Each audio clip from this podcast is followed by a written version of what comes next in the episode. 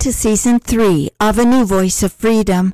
The podcasts are taken from the four volumes In Defense of Christianity, written by Ronald Keith Messer. Podcast 33, taken from the book Poet's Corner, is entitled The Rime of the Ancient Mariner, parts 3 and 4. In the previous podcast, the ancient mariner shot the albatross wantonly, violating the law of hospitality for they had invited the bird aboard their ship, fed him, and played with him. Because of his great sin, the entire ship was cursed. Without fresh water to drink, they are all near death. They hang the albatross around the mariner's neck for punishment. One must keep in mind that the albatross is the largest bird on earth that can fly, with a possible wingspan of 11 feet. Its weight and rotting flesh would be a horrendous burden. It symbolizes the heavy weight and grossness of unrepented sins. But the road to redemption has only just begun. In part three, the sea grows from strange to stranger till they see the death ship itself coming toward them. On the ship, death is playing dice for their souls. It brings to mind the words of Paul The sting of death is sin. Part the third. There passed a weary time, each throat was parched and glazed each eye. A weary time, a weary time, how glazed each weary eye when looking westward I beheld a something in the sky. At first it seemed a little speck, and then it seemed a mist. It moved and moved and took at last a certain shape, I wist. A speck, a mist, a shape I wist, and still it neared and neared. As if it dodged a water sprite, it plunged and tacked and veered. With throats unslaked, with black lips baked, we could not laugh nor wail. Through utter drought, all dumb we stood. I bit my arm, I sucked the blood, and cried, A sail, a sail! The mariners, in their giddiness, not knowing that it is the death ship, begin to rejoice. They think the ship is bringing good fortune, that it will rescue them. With throats unslaked, with black lips baked, agape they heard me call.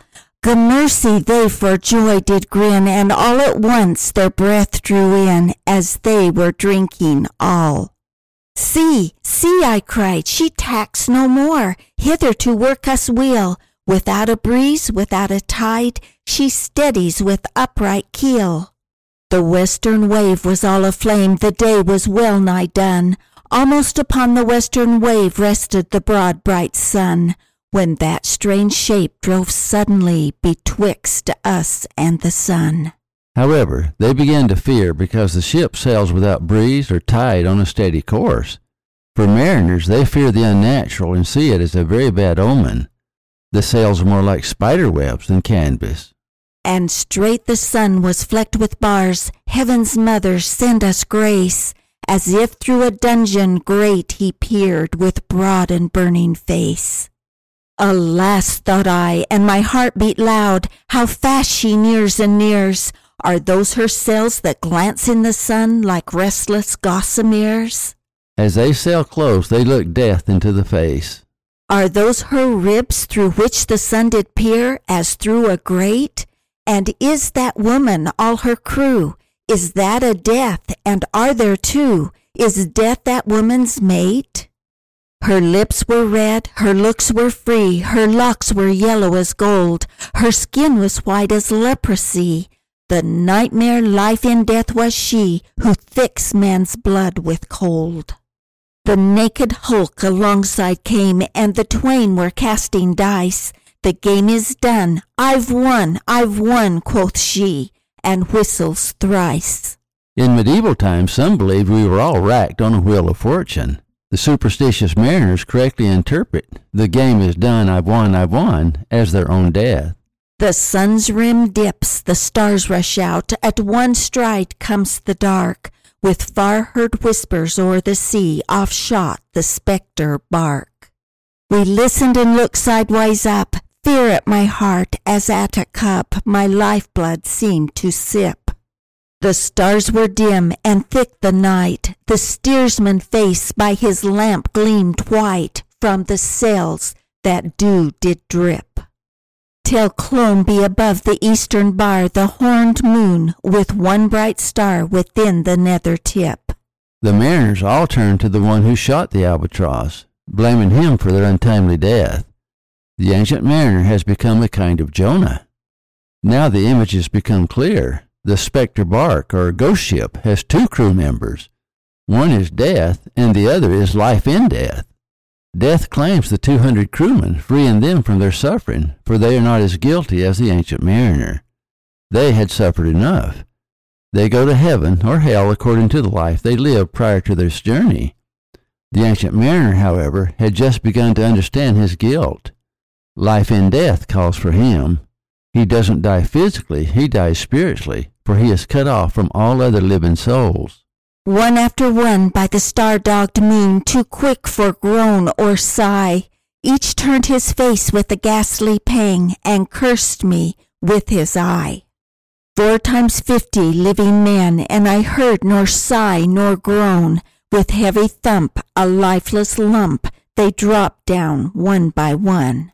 The next image is for me one of the most chilling in the poem, because the mariner is reminded with each death that his crossbow killed not only the albatross, but it was also responsible for the deaths of the other 200 crew members, including his nephew. It suggests the magnitude of his sin, that killing the albatross was not an isolated event, but was the direct cause of the deaths of all his shipmates. It raises a tremendous theological question. How far does our guilt travel? Are we responsible not only for the evil act itself, which could take but a moment, but also for all the consequences of the evil act down through generations? It is likely that many, if not all, the other crew members had families. How far does sin travel before we are free from its hold over us? How far must the atonement of Christ extend? How long does the mariner's guilt last? The souls did from their bodies fly, they fled to bliss or woe, and every soul it passed me by like the whiz of my crossbow.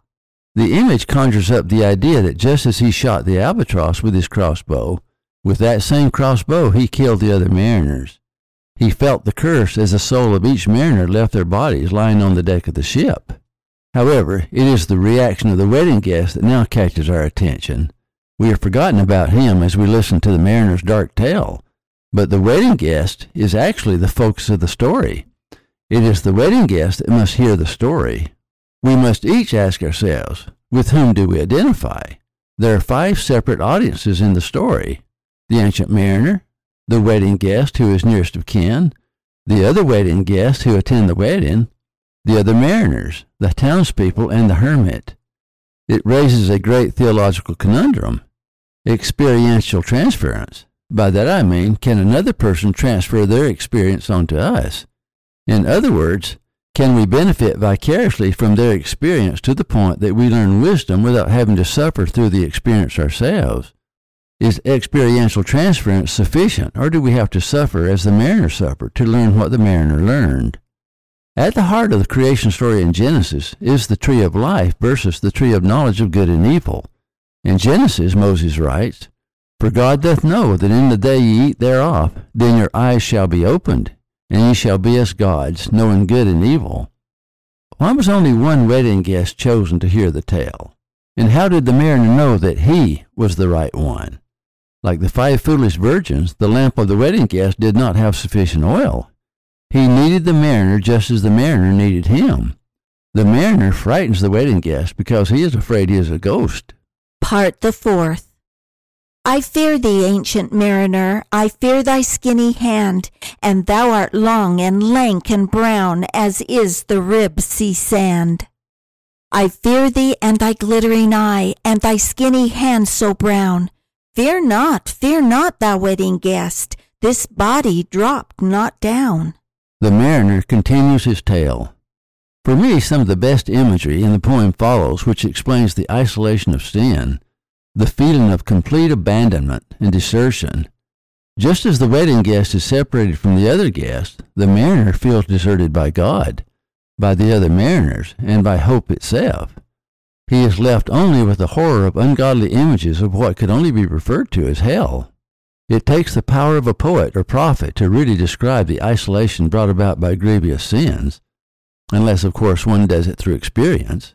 However, it deepens the power of the atonement to bring us back from spiritual death. The mariner is in hell. He is unable to pray. When he tries to pray, Satan rather than God whispers into his ear and his heart turns to dust. Alone, alone, all, all alone, alone on a wide, wide sea, and never a saint took pity on my soul in agony. The many men so beautiful, and they all dead did lie, and a thousand thousand slimy things lived on, and so did I. I looked upon the rotting sea and drew my eyes away. I looked upon the rotting deck, and there the dead men lay. I looked to heaven and tried to pray, but or ever a prayer had gushed, a wicked whisper came and made my heart as dry as dust. I closed my lids and kept them closed, and the balls like pulses beat, for the sky and the sea and the sea and the sky lay like a load on my weary eye, and the dead were at my feet. The cold sweat melted from their limbs, nor rot nor reek did they, the look with which they looked on me had never passed away. The mariner feels cursed above all other living beings. He is separated even from the saints, referring to members of Christ's church. He wished for death but could not find it. In Proverbs 8:35 the Lord says, "They that hate me love death." John the Revelator prophesied, "And in those days shall men seek death and shall not find it, and shall desire to die, and death shall flee from them. Revelations 9 6. The horror continues. The mariner wishes for death, but he cannot die. It is life in death that won his soul. An orphan's curse would drag to hell a spirit from on high, but oh, more horrible than that is a curse in a dead man's eye. Seven days, seven nights I saw that curse, and yet I could not die. The moving moon went up the sky and nowhere did abide. Softly she was going up, and a star or two beside. Her beams bemocked the sultry main like April hoar frost spread. But where the ship's huge shadow lay, the charmed water burnt alway a still and awful red. The following images appear to emerge from Dante's Inferno. However, it has just the opposite effect. Beyond the shadow of the ship I watched the water snakes. They moved in tracks of shining white, and when they reared, the elfish light fell off in hoary flakes. Within the shadow of the ship I watched their rich attire. Blue, glossy, green, and velvet black, they coiled and swam, and every track was a flash of golden fire. Surrounded by death and hell, he suddenly sees beauty and life, as strange as that life may appear. In a very strange contrast, any life is better than no life at all. Burdened by the rotting corpse of the albatross round his neck, and surrounded by the death of his two hundred mates lying on the deck, the vision of life distills upon his soul, and gratitude suddenly enters into his heart with an astonishing effect. O happy living things, no tongue their beauty might declare. A spring of love gushed from my heart, and I blessed them unaware. Sure, my kind saint took pity on me, and I blessed them unaware.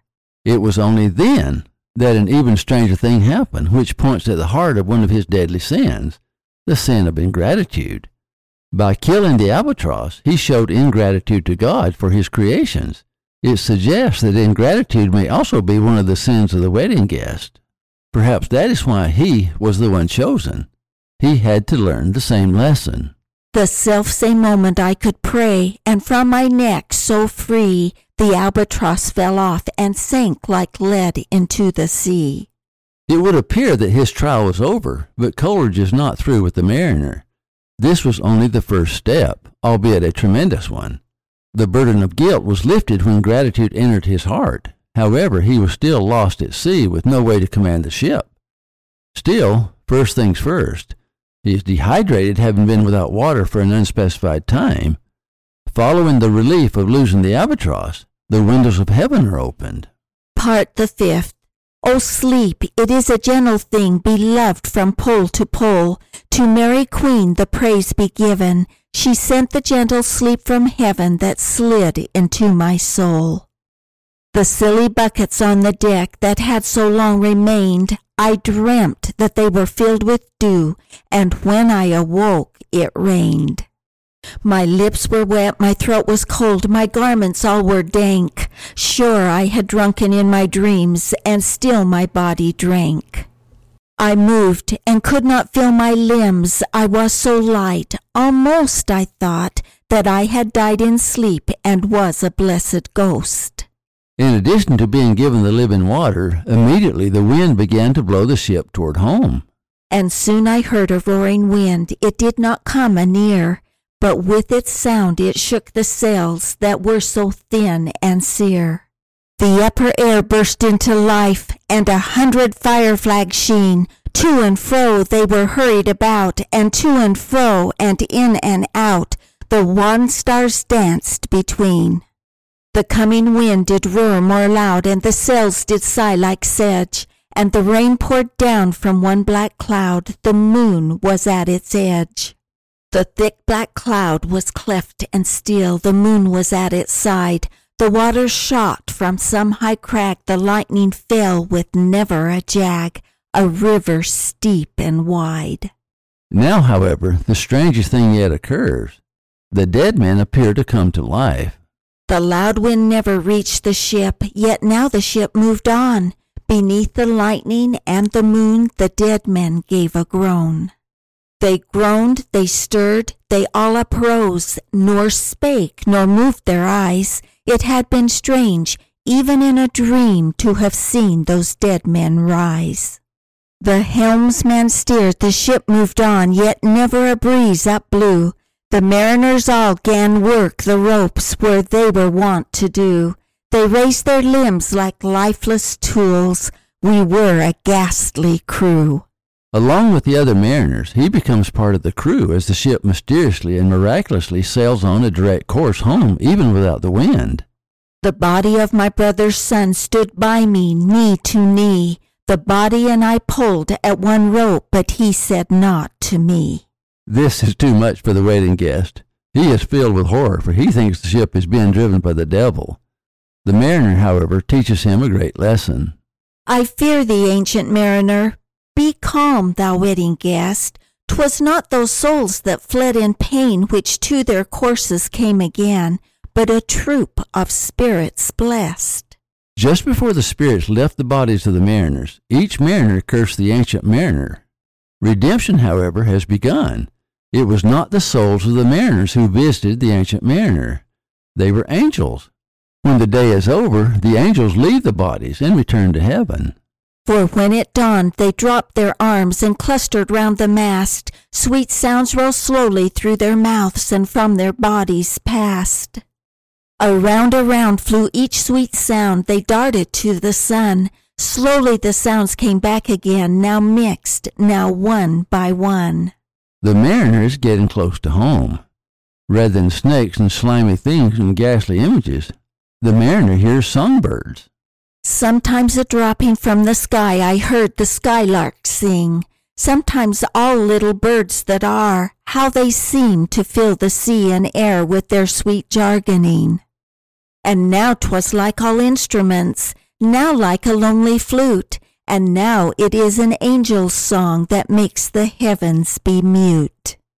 It ceased, yet still the sails made on a pleasant noise till noon, a noise like of a hidden brook in the leafy month of June, that to the sleeping woods all night singeth a quiet tune.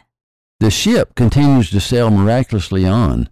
There is no wind, but it sails a straight course, and the mariner is at peace.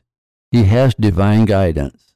Till noon we quietly sailed on, yet never a breeze did breathe. Slowly and smoothly went the ship, moved onward from beneath. Under the keel, nine fathoms deep, from the land of mist and snow, the spirit slid, and it was he that made the ship to go. The sails at noon left off their tune, and the ship stood still also. The sun, right up above the mast, had fixed her to the ocean, but in a minute she gan stir with a short, uneasy motion, backwards and forwards half her length, with a short, uneasy motion. Then like a pine horse let go, she made a sudden bound. It flung the blood into my head, and I fell down in a swoon. The mariner falls into a trance. Before he returns to life, he hears strange voices. The voices, however, are from the spiritual realm. In his dream, they are not talking to him. They are talking to each other about him. One is critical of the mariner, the other sympathetic. The voices define the mariner's sin, and the softer voice, as if in pity, says that although he has done penance, he is not yet through. He must face even greater penance. How long in that same fit I lay, I have not to declare. But ere my living life returned, I heard, and in my soul discerned, two voices in the air. Is it he, quoth one, is he the man by him who died on cross? With his cruel bow he laid full low the harmless albatross? The spirit who bideth by himself in the land of mist and snow, he loved the bird that loved the man who shot him with his bow. The other was a softer voice, as soft as honey dew. Quoth he, The man hath penance done, and penance more will do. That concludes parts two and three. In the next podcast, we will conclude this by discussing parts five, six, and seven. In the final podcast, we will present the further requirements of the ancient mariner's penance. Thank you for listening. Watch for our next podcast. In Defense of Christianity is available at ronaldmesser.com.